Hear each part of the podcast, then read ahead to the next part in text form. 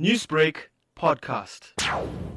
Uh, pressure develops when the wall of the larger arteries lose their natural elasticity. Comes raised and the smaller blood vessel becomes narrower. Blood pressure measurement is made up of two parts, that is systolic and diastolic pressure.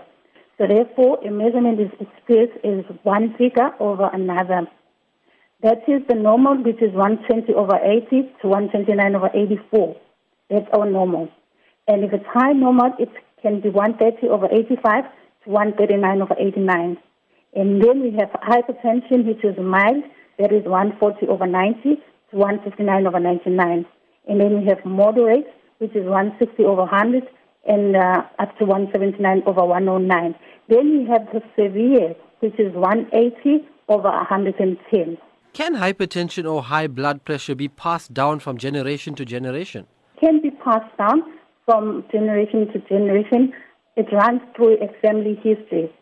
Also, ethnic groups, that is the black African population, has a greater predisposition to hypertension. And also age. The risk of developing high blood pressure increases with the age.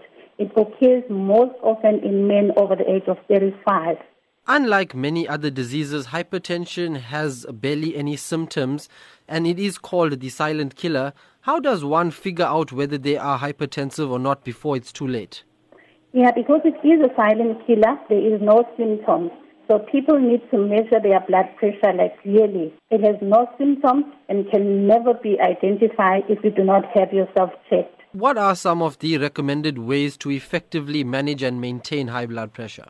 lose weight if you are being overweight. You can limit your salt intake.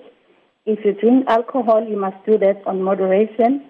Also, your caffeine in coffee, tea, cold drinks, chocolates, energy drinks may cause blood pressure to increase. So you can manage your stress effectively and stop smoking.